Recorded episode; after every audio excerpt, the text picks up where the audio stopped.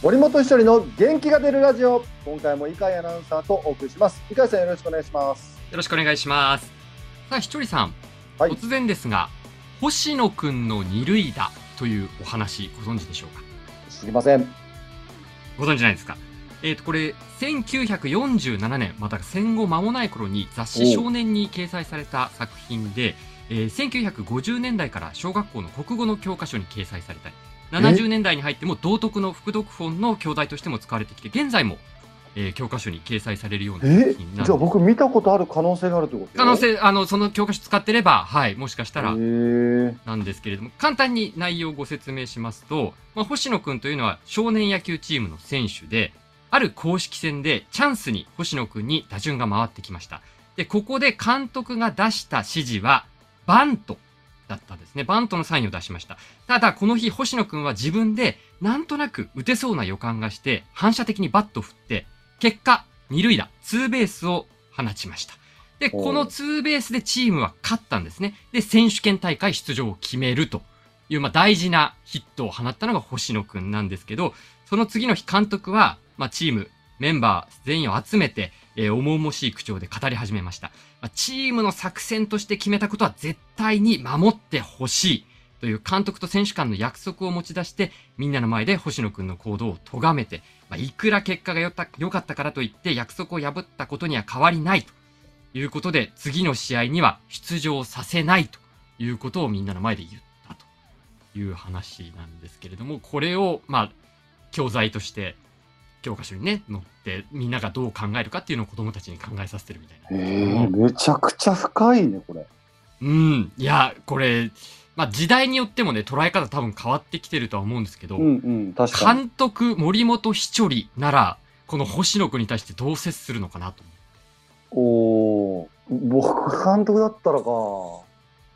自分の指示はバントだったのに、ヒッティングでいって、まあ、結果は良かったと。まあ、当然どっちの感情もありますよね。まあ、それで勝ったんで、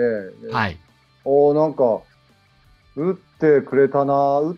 てくれたのと、あと、まあ、なんかバントじゃない方が良かったのかなとかっていう話と、うん、あとは、その、まあ、チーム方針に従ってないよって思いが、まあ、両方ありますけど、まあ、僕としては、まあ、そこで出てくるのは、その選手手に対しての信頼度とか、はい、どういう姿勢で野球に向き合ってるとか、チームのことを考えてるのかっていうのを、そこで多分、振り返ると思うんですよね。ああ、これ、これまでのその選手の向き合い方とか、はあ、関わり方。うん。だって、まあこれ監督、その時の本に書いてある監督のやり方も、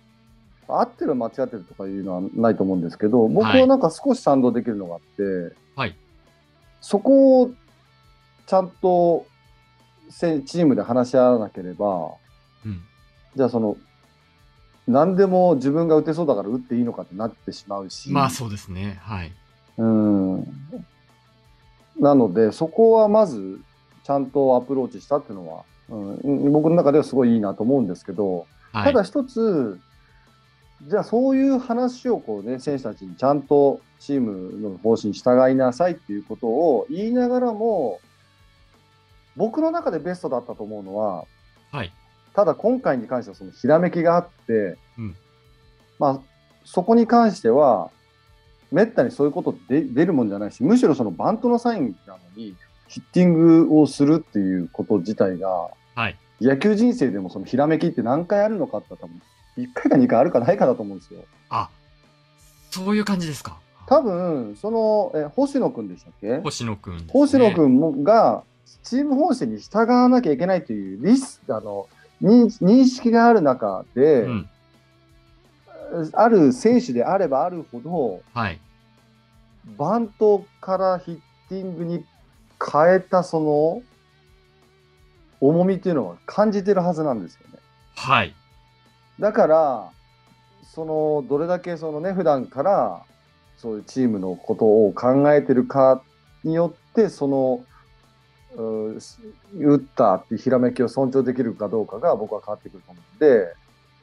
もしそういう選手であれば僕は、そのミーティングであれはいけないと、はい、バントはバント、エンドランはエンドランでやらないと、うん、それはだってサインも出せなくなっちゃうし、それこそがチーム方針だと思うんですね。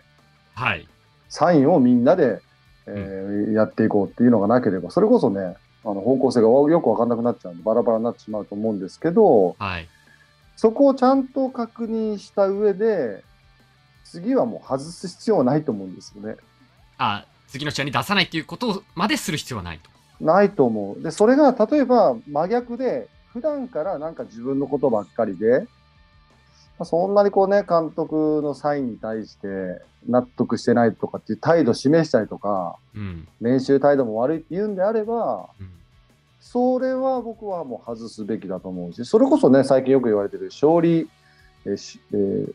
至上主義。そう、勝利至上主義、主義か。勝利至上主義。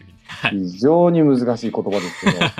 まあ、勝つ、勝つのことがもう最終目的じゃなくて、勝つために、はい。何ができるかっていうことの方が大事な気がするんで、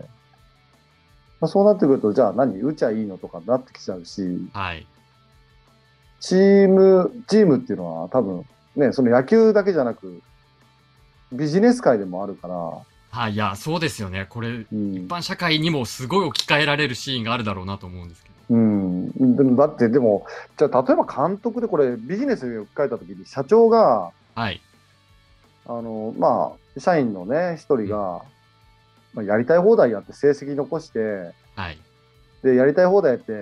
なんか失敗して、野ざらしにして、